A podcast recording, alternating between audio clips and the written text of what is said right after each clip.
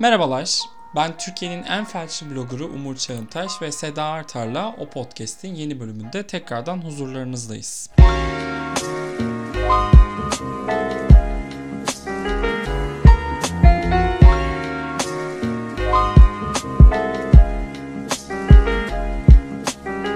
Hoş geldiniz Sayın Artaş. Hoş bulduk efendim. Çok taze bir buluşma gibi hissettiriyor değil mi? Sanki Ya, daha sanki- önce kayıt alınmamış, çöpe gitmemiş gibi. Az önce berabermişiz gibi.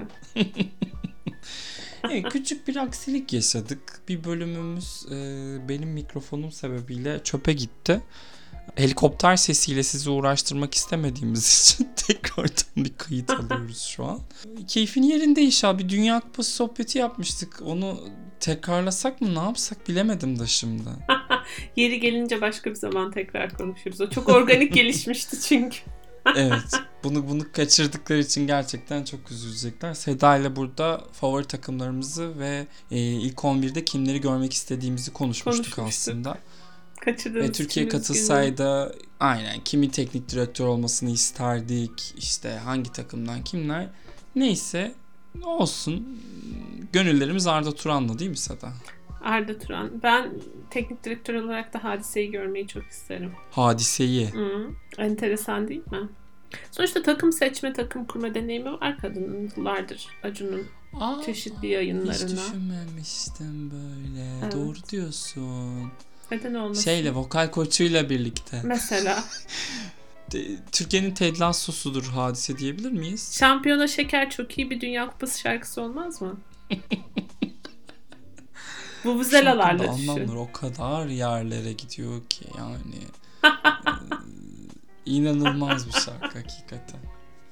Neyse, e, Neyse. uyuşturucuya karşı olmamakla birlikte o, o konuda da kafam çok karışık. O yüzden yorum yapmayayım en iyisi.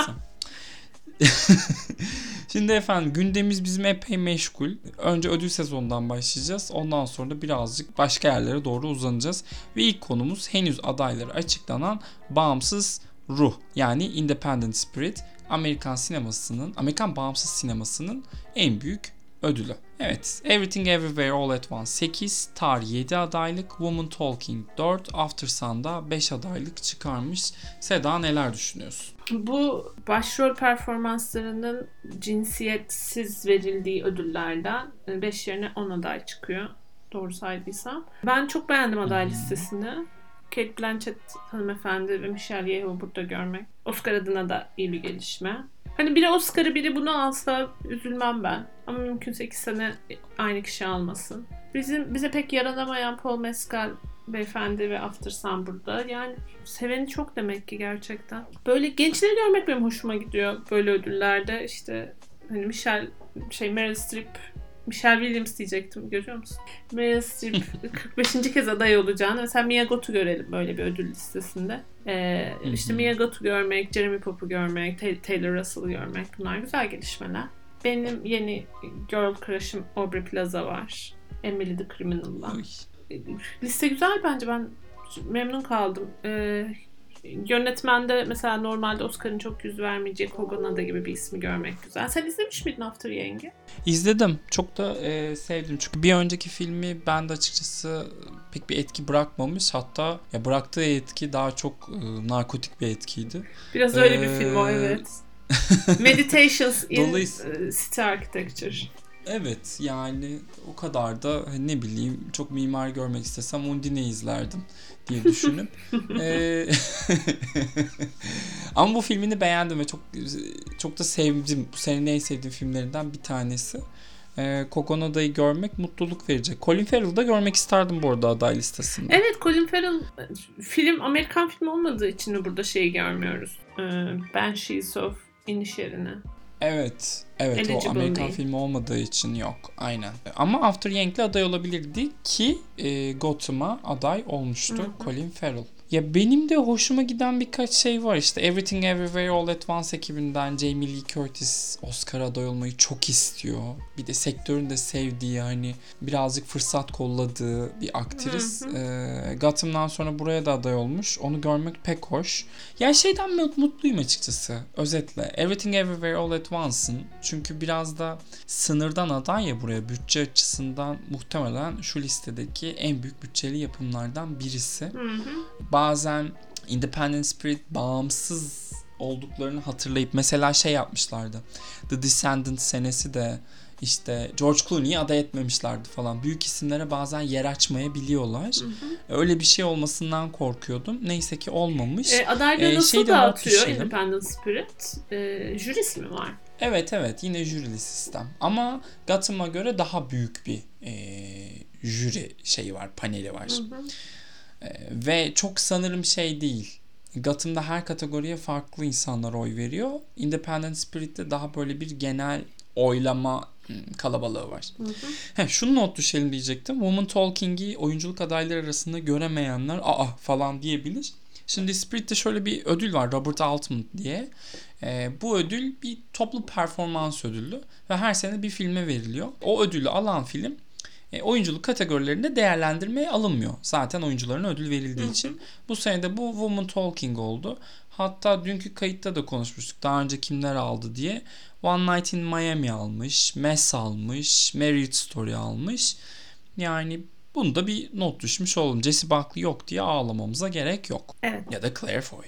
Biz senle kayıt yaptıktan sonra şeyi fark ettim bir de. Bu sene bir animasyon var. Marcel the Shell diye bir A24 animasyonu.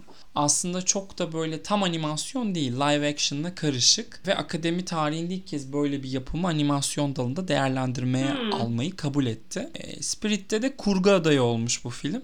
E, Oscar'ın animasyon beşlisinde görme ihtimalimizin olduğunu bir not düşeyim buraya. Haricinde başka bir böyle bir ilgi çeken bir şey var mı Seda senin gözüne çarpan bu listede? Hmm, burada dün ne, neyi konuşmuştuk onu hatırlamaya çalışıyorum açıkçası. Sanki burada başka bir başka bir yere girmedik gibi geldi bana. E, birazcık ta- tarihten bahsetmiştik. Sen izledin ben izlemedim. En kısa zamanda Seda da izlesin. Hmm. İlk ödevim. Ki konuşabilelim çünkü çok özel bir film demişti. O kadar sanırım. Hmm, bir de Woman Talking ile ilgili e, olumsuz sayılabilecek Ha, Evrim Kaya'nın- gördüğünden bahsetmişti. Evet, Evrim Kaya'nın Letterboxd'da Woman Talking ile ilgili yaptığı yani 21. yüzyıl liberal feminizmiyle feminizmi bu insanlara doğduğunda mı e, enjekte edildi? Öyleyse bunlar 40-50 sene boyunca bu opresyona nasıl dayandılar gibi bir yorum yapmış. Filmin tutarsızlığından bahsetmiş. Birazcık şeyi de hatırlattı bana. Mustang'i hatırlattı bu yorum. Hmm, Hani şey, e, bahsettiği gerçeklikten kopuk gibi duruyor. hmm, kitapla ilgili de ben bö- böyle bir yorum duydum. Şeyle kadın özgürleşmesiyle ilgili bir hikaye ama tamamını bir erkek gözünden anlatarak çok büyük bir fırsatı kaçırdığına dair e, yorumlar okudum ama Hmm. o kitabı okumadığım için açıkçası e, şahsi fikrim değildir. Yatırım tavsiyesi değildir. Ben okudum. Ben böyle pek hissettiğimi söyleyemem. Ama bir de şey ya setting çok farklı kitapta. Yani bir dil faktörü falan da var işin içerisinde. Dolayısıyla bilemiyorum. Woman Talking bu kadar translate olabilecek bir hikaye miydi? İzleyince göreceğiz. Hı hı. Tez vakitte umuyorum ki Woman Talking'e de kavuşuruz. Ee, Los Angeles ve New York'taki eleştirmenler Damien Chazelle'in yeni filmi Babylon'u izlediler. Ee, biz de herhalde önümüzdeki ay Ocak'ta ya da A- önümüzdeki ay diyorum ama Aralıktaydı en Aralıktaymışız gibi. son. En son Aralık'ta Aralık programındaydı. Aa, iyi iyi. Pek ihtimal vermiyorum ama o ocağa ertelenirmiş gibi geliyor bana çünkü. Ve ilk gelen yorumlar birazcık şeyi hatırlatıyor bana. Tarantino'nun Hateful Eight'ine, e, Scorsese'nin Wolf of Wall Street'ine gelen, aşırıya mı kaçtın, birazcık bokunu mu çıkarttın tadında yorumlar mevcut. E, Ann Thompson'la işte Eric Cohn'un da podcast'ini dinledim. Onlar da hiçbir oyuncusunun Oscar'a aday olamayacağını düşünüyorlar filmin. Bu enteresan Sadece geliyor dallarda. bana. Bu, bu enteresan Bana geliyor da. bana. Çünkü zaten oyuncularıyla iddialı bir şekilde geliyor. İşte şey demiş Ann Thompson yani teknik dallar haricinde ya bilmiyorum en iyi film bile olmayabilir demiş mesela. Bu şey vardı ya hmm, bir tane eleştiri dün konuşmuştuk. Sürekli dün konuşmuştuk diyorum ama Ee, kostümler ve set tasarımı göz kamaştırıcı. Ha, o zaman problem var burada. yani bu filmden bu filmle ilgili söyleyebileceğin en iyi şey kostümler ve set tasarımıysa e, demek ki bir derdimiz var. Yazık Margot Robbie şey gibi çabalıyor. Kendisini La La Land'iymiş gibi çabalıyor. Ya ya şey demişler. Ha bak bunu konuşmamıştık. Biz sürekli düne referans veriyoruz. Yani Margot Robbie bir abartıyla oynamış rolü. E, Damien Chazelle araya girip daha da büyük oynamasını istemiş. Ve o yüzden çok one note'muş performansı. Hmm. Ve inanılmaz yapay duruyormuş filmin içerisinde. Fragmanlarda biraz hissediliyor bence. Evet bence de. Ya ama Bunu zaten bence o kadar söyleniyor. inanmamızı istedikleri kadar yetenekli bir aktris değil bence. Değil ya asla değil. Ya Margot Robbie'nin şu performansı da müthişti diyebileceğim tek bir rolü yok bence. Şey de öyleydi. One Note demişken çıkış filmi Scorsese'nin Wolf of Wall Street'i de öyleydi. Ay Tonya da çok kötüydü. Ay Tonya'yı da hiç sevmem. Söylediği şeyi de sevmem yani. Ee, söyleme şeklini de. Şeyde de iyi Bombshell'de değildi. de kötüydü. Ay evet orada Neydi? da vardı. Bombshell'de de vardı. Onunla aday oldu bir de. Hmm. Çok karanlık bir yıl o ya. Benim askere gittiğim yıl o. Joaquin Phoenix'in Oscar aldığı. Ay evet çok sevimsiz Ee, bir yıl. Haklısın. Tek hoşluğu Parasite yani. Hı hı. Parasite olmasa herhalde e, korkunç bir yıl bence. Sonuçları. Birazcık şey hani Rami Malik Olivia, e, Olivia Colman yılında yine bir Malik Olivia Colman'ı unuttuk ama bu Joaquin Phoenix yılı bilemiyorum. Töreni de çok kötü hatırlıyorum ben. Belki Evet hasta Fever için. Dream gibi değil mi? Hasta olduğun için olabilir gerçekten. Tam şey bir de bu pandemiden önceki son büyük etkinlikti.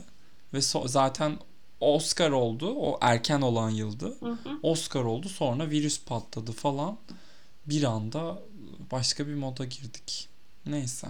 Evet neticede Babylon'la ilgili sanırım beklentilerimizi aşağı çekmemiz gerekiyor. Ben üzüldüm. Evet sen çok heyecanla bekliyordun. Ben tam da böyle bir şey bekliyordum. Hatırlıyor musun? Hı. İki kayıt önce Hı. konuşmuştuk. İki kayıt önce sanırım. Moulin. Rouge gibi gözüküyor Seda. Niye heyecanlanmıyorsun demiştim. Ben de şey demiştim. Çünkü Moulin Rouge var. Yani istediğim zaman açıp tekrar izleyebiliyorum onu. Ee, neden tek yapılmış iyi bir şeyi tekrar yapmaya çalışasın ki? Ama, ama bu ki- farklı olarak sinemaya bir aşk mektubu. Bu detayı unutmamak lazım. şey diyorsun ya kokain çekmiş oyuncuları izlemek isteseydim zaten Moulin Rouge'u izlerdim. Ha diyorsun. mesela.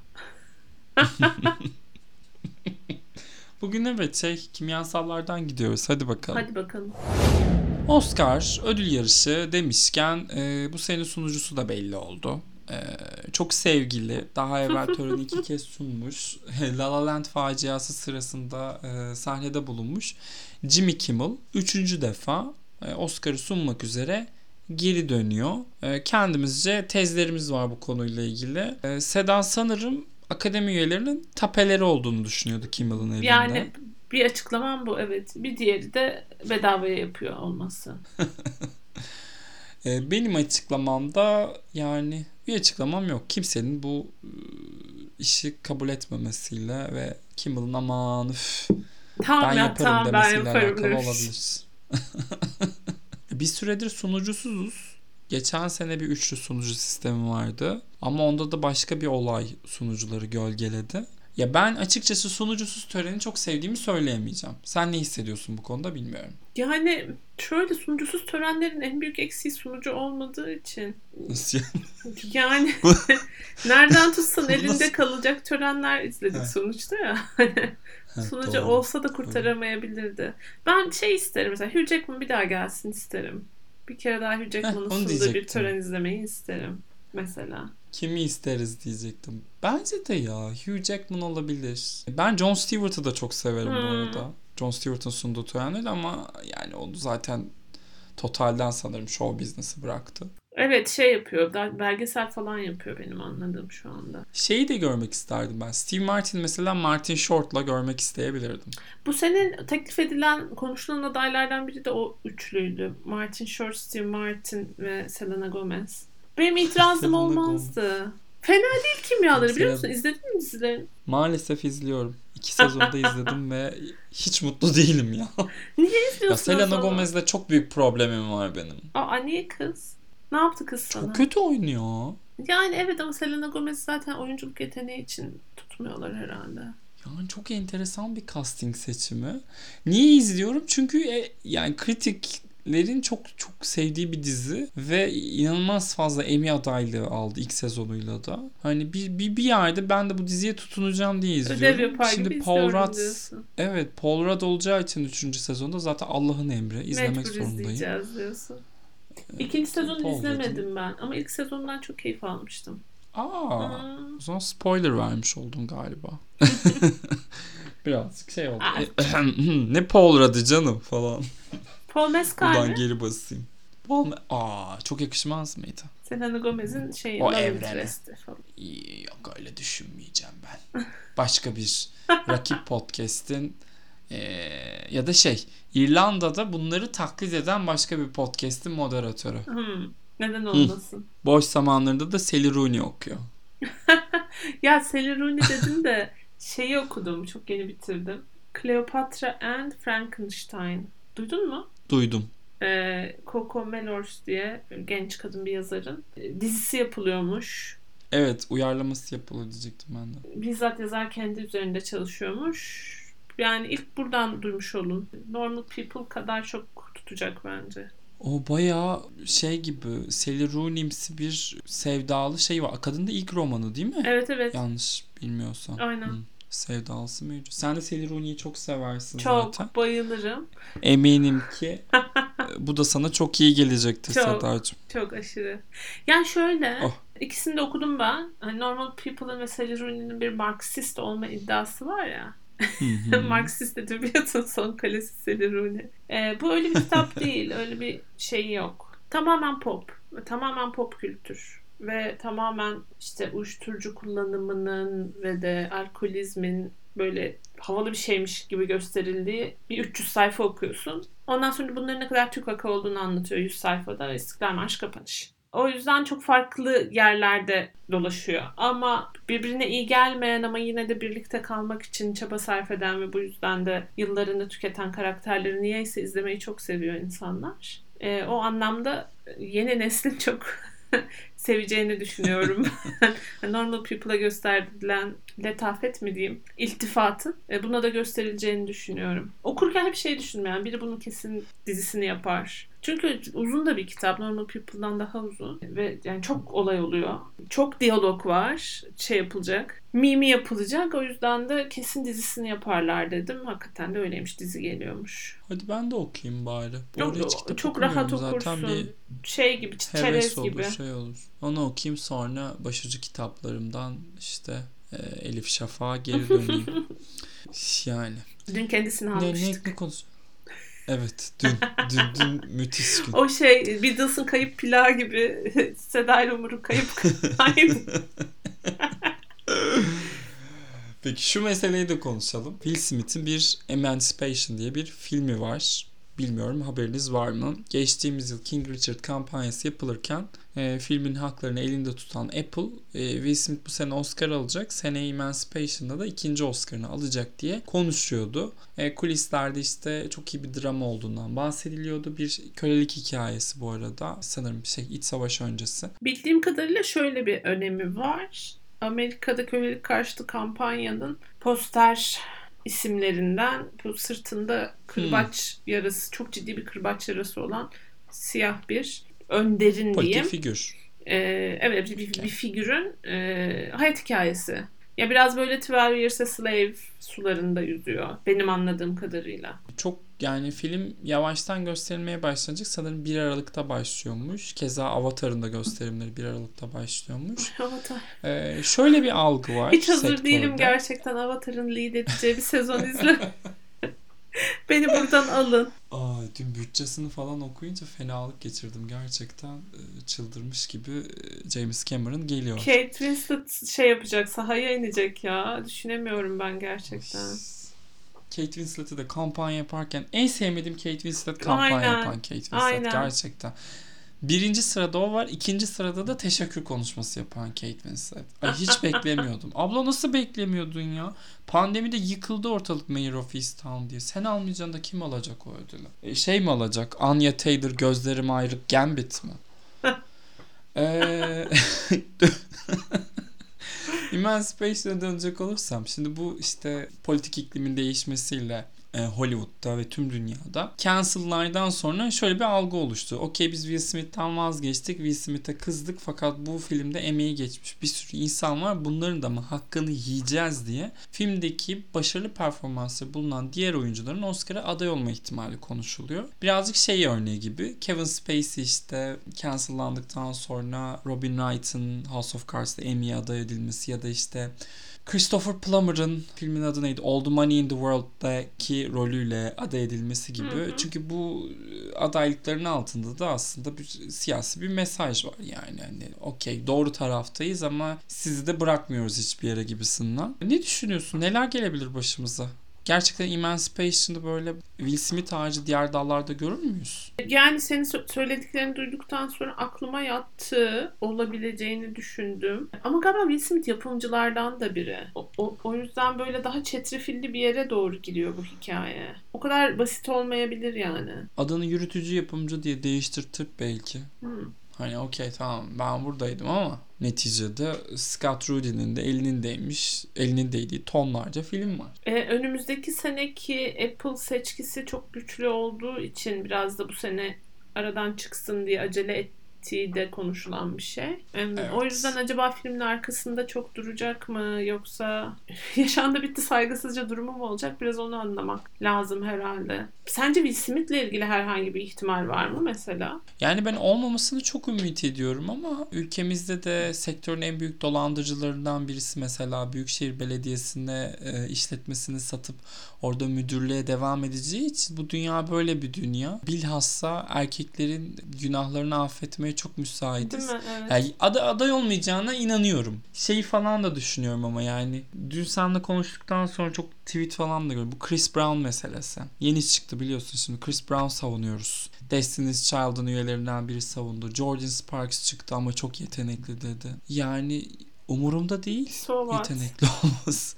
Berbat insanlarsa berbat insanlardır. İstediği kadar yetenekli olsun. Yani o kadar da uzun boylu değildir diye ümit etmek istiyorum ya Will Smith'in adaylık ihtimali için. Sen ne diyorsun? Bilmiyorum. Merakla bekliyorum ben de. Ben, ben- bence de göz, gözümüze baka baka bunu yapamazlar bu iş bu kadar tazeyken. Ama öte yandan erkeklik işte. Nerede ne yapacaksın? Ya bu sene bir de erkek oyuncu dalında inanılmaz bir boşluk var. Artı neredeyse hiç beyaz olmayan yarışçı yok. Brandon Fraser, Austin Butler, Colin Farrell, Bill Nighy konuşuyoruz şu an. Dördü de beyaz oyuncular. Hı hı. Ha bir beşinci aranıyor ve beşinci koltuk için konuştuğumuz insanlar da Hugh Jackman, Paul Mescal, Tom Cruise. Will Smith aranan kan olabilir ne yazık ki. Da umarım değildir. Bir tadım Evet. kaçtı sen böyle sayınca. Hemen lokumlarımızı ağzımıza atıyoruz. Bununla birlikte evet şey meselelerini bitirdik. Ödül sezonu meselelerini bitirdik. Sen dün izlediğin bir televizyon dizisinden bahsetmiştin. Oraya gelmek istiyorum ben. Hı hı. Seda nihayet House of the Dragon'ı. House of Dragon mı House of the Dragon mı acaba? House the of var mı yok Dragon. mu hatırlamıyorum şu an. Dragon sanırım. Neyse. Ejderhaların evi. Nihayet izlemiş Seda'mız. Ejderha yuvası. Ejderha yuvası. Ah. House of... E, şeyi bırakayım birazcık. Buyurun. Pis sizindir efendim. House of the Dragon'mış Umurcuğum. Ee, ne konuşmuştuk bir hatırlayalım. Yani House of Dragon şöyle ben Game of Thrones'un da öyle ölümüne hastası değildim. Ee, bunu da Hı hı. niye izledim bilmiyorum açıkçası. Ama yani büyük bir iş yapıyorlar tabii. Ne olup bittiğini biraz farkında olmak gerekirmiş gibi. Biraz da görev bilinciyle izledim. Burada yine şeye dönüyoruz. Bu güçlü kadın karakter sorunsalı yine ortaya çıkmış. Ya House of hmm, pardon Game of Thrones'ta da bu çok yapılıyordu. İşte şey Arya gibi ya da Daenerys Targaryen gibi ya da Sansa Stark gibi böyle kadın karakterleri alıp onları böyle bir değişimden dönüşümden geçirip işte güçlü kadınlar olarak izlememizi, izlediğimizi düşünmemizi sağlayacak plotların içine atıyorlar e, dizide. Bu da öyle. House of Dragon'da da işte 3 tane, en az 3 tane çok güçlü kadın figürü izliyoruz ve hani dizide önemli, dizideki olaylar üzerinde önemli etkisi olan. Üstüne bir de burada şeye çok vurgu var. Kadınların bedenleriyle alakalı karar verme alanlarının açılmasına çok vurgu var. İşte ilk bölümde çok kanlı bir sezeryan sahnesi var. Sayısız doğum sahnesi izliyoruz. Sürekli kadınların üreme e, haklarıyla ilgili konuşuluyor dizi boyunca. Yani neredeyse Handmaid's Tale'in üstüne aldığı, üstlendiği temaları üstleniyor. Ama benim şahsi görüşüm hani bu güçlü kadınlarla alakalı ne yapmak istediğini o da pek bilmiyor. Bu, bu yazarlar. Böyle bir güçlü kadın fantazisine dönüşüyor öyle olunca da. Bütün o güçlü kadınlar yine erkeklerin onları açtığı alanda ancak var olabiliyor. Yani bunu şey diye cevap yetiştirecek olan çok vardır eminim ki. Ama işte dönemin şartları falan. Ama derdi patriarkayı savunmak değil, şey e, yermek değil patriarkanın izin verdiği ölçüde, izin verdiği boyutlarda bir hikaye anlatmak. O yüzden de sinirleniyorum ben. Yani çünkü hiç yapmasa bunu dümdüz bir erkek hikayesi izlesek neyse. Bir de bu kadınların böyle acılardan geçmesini ve görsel bir takım objelere dönüştürülmelerini falan izlememiz gerekiyor. Özellikle yani burada daha galiba 3 sezon daha gelecek ama Game of Thrones'ta 8 sezon mu? 8 sezon boyunca tecavüz fantezisi izledik yani. Bu da oraya doğru git gidecektir gibi hissediyorum ben. O yüzden de şey deyip geçmekte biraz zorlanıyorum. Aman işte pop kültür canım deyip geçmekte biraz zorlanıyorum. bir de şeyden dün şikayet etmiştik. Onu da bahsetmesek olmaz herhalde. Bu Targaryen ailesi en son Game of Thrones'ta Daenerys Targaryen özelinde ne kadar delirdik delirebileceklerini görmüş olduk.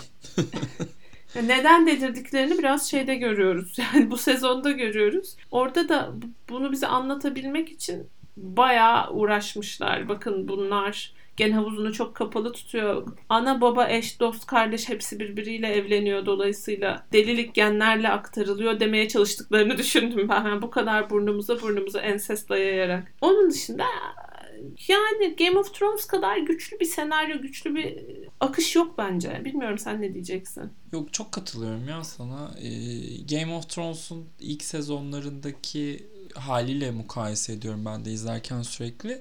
Yani diyaloglardaki o zeka kırıntıları asla hiçbir şekilde yok. Tansiyon kurmaya çalıştığında tamamen bir yerli dizi e, kıvamında kuruyor House of the Dragon. Yani şey düşünüyorum e, ilk izlediğimiz kaç yılıydı artık e, o ilk senede mesela 10 bölümün 9'unda hiçbir şey olmamıştı ve biz büyük bir merakla tırnaklarımızı yiye yiye finale gelmiştik. Ya bununla birlikte ben Game of Thrones'ta mesela Stark ailesini çok benimsemiş ve finale kadar onların hatta bu Arya ile işte Sansa'nın tekrar bir araya gelmesi, Jon'la Sansa'nın bir araya gelmesi falan hepsini çok net hatırlıyorum. Ve bu aileyi ne kadar önemsiyorduk. Buradaki mesela hiç kimseyi önemsemiyorum ben. Hiçbirinin ölmesi, bu bölüm sonunda kafasını kesildi, ertesi bölüm ejderha mı yedi umurumda bile değil. Yani Rhaenyra da ölebilir, Daemon da ölebilir. Ben hiçbiriyle bağ kuramadım. Dediğim gibi ya Targaryen ailesi zaten çok sıkıcı bir aile bence. Hiç de hikayeleri umursamıyorum. Para dışarı çıkmasın diye birbiriyle Yaprak dökümü ama Make It With The Dragons. Yani yaprak dökümü mü, muhteşem yüzyıl mı böyle bir saçma sapan bir durum var. Ya yani bir şekilde tabii ki de olaylarla çünkü çok büyük bir şey izliyoruz televizyonda.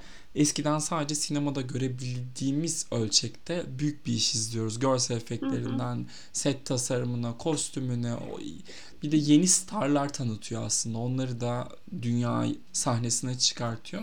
Bu açıdan kıymetli bir proje. Ama ben de çok keyif aldım mı? Yani çok bayıldığımı söyleyemeyeceğim. Keyif almadım yalan olur. Bir şekilde finale geldim neticede. Şey meselesinde de sana çok katılıyorum. Zaten Game of Thrones'un genelde hissettirdiği de buydu bana. Ben bir dönem bıraktım. ikinci sezonda izlemeyi bıraktım diziyi. Sonra geri döndüm 3'te. Ya da 2'yi izledim 3'ü mü bıraktım neydi öyle bir şeydi. Çok bir ergen fantezisi gibi hissettiriyor. Ee, zaten hitap ettiği kitlenin de büyük bir çoğunluğunu e, ergenliğini bir türlü terk edemeyen o e, sis erkekler oluşturduğundan çok da yanlış bir gözlem değildir. Bana kızmazlar diye düşünüyorum. Ay sonuna kadar izleyecek miyiz? İzleyeceğiz. ee, ama mesela işte Lord of the Rings'le aynı dönemde oynadı ikisi. Lord of the Rings çok daha yavaş işlemesine karşın ve muhtemelen o orijinal dünya ile arasındaki çelişkiler çok daha büyük olmasına karşın. Ya ben Lord of the Rings'i en azından şey diye izledim ya. Oh be. Ensest yok. Aa, tecavüz yok. Pırıl pırıl diyorsun. Ha, E, o kadar da komik bir şey ki yani bu kadar meselenin olduğu bir dizide mesela sezon boyunca en çok ayak sahnesini konuştuk. Hani her şeyi de özümsetti bize bir şekilde House of the Dragon. Daha doğrusu bu Game of Thrones franchise'ı. Ama evet yani bir, taraftan da şu da var. E, şu an hep birlikte izleme yani tüm dünyaca televizyonun başına otur bir günümüzü orada sonrasında da sosyal medyada harcadığımız sayılı deneyimlerden bir tanesi. Öyle bir şey kalmadı çünkü streaming servisleri sağ olsun. Bir Euphoria'da yaşanıyor sanırım bir de bu. Şimdi Hı hı. gerçi White Lotus'ta minik minik onu hissediyorum. Ama tabii aynı e, büyüklükte değil. Değil. White Lotus e, çok Evet. küçük bir... Bence çok az insan izliyor White Lotus'u tuhaf bir şekilde. E, kendi e, şeyimizde galiba babalığımızda kaldığımız için öyle hissediyoruz. He buradan bir White Lotus'a da değinelim o zaman White Lotus'un yeni Hı hı. sezonuna. White'ın dizisi ikinci sezonuyla şu an sanırım dördüncü bölümü, beşinci bölümü ne oynadı? Dördü bitti Pek de izledik. şahane gidiyor. Üç bölüm kaldı. Evet pek de şahane gidiyor. Üçüncü sezon onayı da geldi. Bu sefer kartları daha gizli. Ne yapacağını anlamakta güçlük çekiyoruz. Fakat ekip çok iyi. Casting yine zirvede. Ve tıpkı ilk sezonda olduğu gibi bütün hikayeleri birbirinden ilgi çekici. Ben hiçbir aileyi izlerken sıkılmıyorum. Hiçbir karakteri izlerken sıkılmıyorum. Sen neler hissediyorsun? Sana sorayım Seda. Evet ya ben bir, birinci sezonunu e, çok severek izlemiştim ama finaliyle ilgili dertlerim vardı. Biraz bundan önceki kayıtlarda da bahsetmiştik yani Mike White da sonuç itibariyle beyaz, zengin bir erkek. Hani beyaz zengin insanların, erkeklerin dünyaya bakışını eleştirecek ne kadar hakkı var ki demiştik. Hatta şeyden bahsetmiştik birinci sezonda. Adanın yerlileriyle ya da beyaz olmayan karakterleriyle kurduğu ilişkiden senaryoda kendi sınıfından olmayan karakterlerle kurduğu ilişkiden burada birazcık daha aslında genel geçer bir derdi var. Daha kadın erkek ilişkilerine ilişkileriyle uğraşıyor. Hatta işte bir Twitter kullanıcısının yorumuna göre şey diyor. E, ilk üç bölümde hiç queer karakter yok. Ben anladım niye olduğunu bize he- he- heteroluğun ne kadar korkunç bir şey olduğunu hatırlatmak için çekmiş bu diziyi Michael White diyor. Biraz öyle bir tarafı var. Biraz öyle bir tarafı var gerçekten de. Yani kadın erkek ilişkisi, kadın erkek ilişkisi içindeki güç dinamikleri gibi dertleri var biraz. O anlamda da hani kimin öldüğü, kimin öldürüldüğü, cesedin kim olduğu falandan çok ne, ne kadar çok birbirimizi cinayi hissettiğimiz an yaşayabileceğimize odaklanıyor birazcık dizi sanki. Ben sevdim bu sezonu e, şu ana kadar. Sadece şunu anlamakta güçlük çekiyorum. Bize şu anda çok bence ayrıcalıklı beyaz ve erkek bir yerden bakarak hikayeyi anlatıyor. Sonunda bir ters köşe mi yapacak yoksa asıl ters köşe gerçekten Mike White'ın sıkıcı beyaz orta yaşlı bir erkek olması mı? Bir onu merak ediyorum. Yani çünkü bu bir çok kusurlu bir sürü karakter izliyoruz biz ve bunların bazılarını cezalandıracak muhtemelen finalde. Ee, orada adaleti nasıl dağıtacağını çok merak ediyorum. Bu karakterlerle asıl derdini onu çok merak ediyorum. Ee, oyuncularla yapılan bir röportajı izledim dün de orada şey diyor e, karakter yani asla hayal edemeyeceğiniz bir son falan diyor. Sanki bir bir hani bu böyle sınıfsal dertleri olan bir drama değil de gerçekten bir murder mystery'miş, bir cinayet gizemi izliyormuşuz gibi. Ee, bakalım her şey bir yana ama çok akıcı, çok tıkır tıkır işleyen, bir saatin nasıl geçtiğini anlamadığınız çok keyifli bir seyir aslında. O yüzden de hani pişman olmam diye düşünüyorum bittiğinde. Benim istediğim yere varmasa bile hikaye. Şu mesele hoşuma gitti benim yani. Heteroluğun ne kadar korkunç bir şey olduğunu anlatacak olması. Yani normatif şeyleri e, taşıyacak olması ihtimali evet.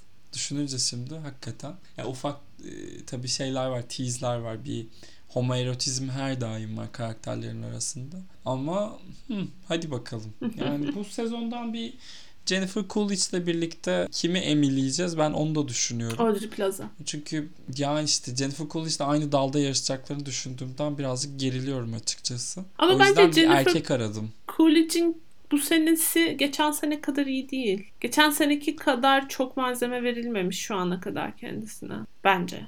Evet bu sezon daha bir yardımcı karakter gibi Hı hı. hissettiriyor. Ee, O co-lead'lerden biri değil. Şey gibi hani le- legacy gibi. Hani Ama işte Coolidge şu an öyle bir yeniden doğuş yaşadı ki öyle bir dönemden geçiyor ki şey katıldı o Jimmy Kimmel'a katıldığında anlattı. Ariana Grande'nin klibinde oynatmasıyla başlamış her şey. Tekrardan internetin onu keşfetmesi, hatırlaması, Mike White'ın gelip ona rol teklif etmesi falan. O yüzden buradan her zamanki gibi yaratıcımız, kurtarıcımız, popun gerçek kraliçesi, dünyanın, kainatın önderi Ariana Grande'ye ben teşekkürleri borç biliyorum. Umuyorum ki yeni albümü de tez vakitte çıkar. E, Ariana'cım yeter artık e, makyaj markanla uğraştığın. Biz müzik istiyoruz kardeşim diyorum. Evet. Başka bir şey var mıydı konuşacağımız? hmm, şeyden bahsetmedik. Kurak Günler'in Avrupa Film Ödülleri'ndeki Aa, evet. Geçtiğimiz bölümde konuşmuştuk Avrupa Film Ödülleri'ne Kurak Günler aday olmadı diye Avrupa Film Akademisi'ne podcast'imizi yollamıştık.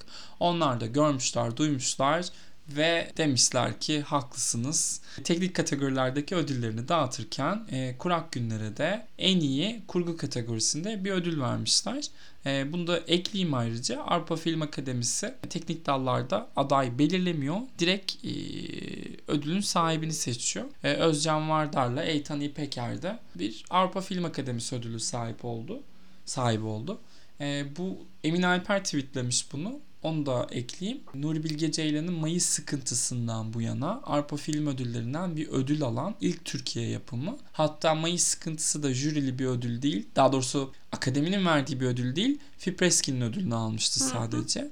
Yani çok da özel bir yerde. Sen neler söylemek istersin Seda? Yani şey çok Özcan Vardar ve İpeker'in e, Antalya'da da ödülü var aslında ama sadece içeride değil Avrupa'da da tanınıyor olmaları ve Avrupa'dan da artık önlerine fırsatlar çıkabilecek olması e, çok güzel bir gelişme. E, Özcan Hoca'nın bu sene Boğaziçi'ndeki e, dersin açılmasına izin verilmedi. Yani Özcan Hoca daha çok ders verir. Ondan şüphe yok. Doğru yerde doğru doğru şekilde durduğumuzu bir kere daha altının çizilmesi güzel bence o anlamda. Boğaziçi de kurtulur, Özcan Hoca'nın da önü açılır diye umut ediyorum ben. Hani güzel günlerin bir işareti olsun e, demiş olayım. Özcan Hocam heykeli alıp e, kürsüye koymak mı ilk dersinizde?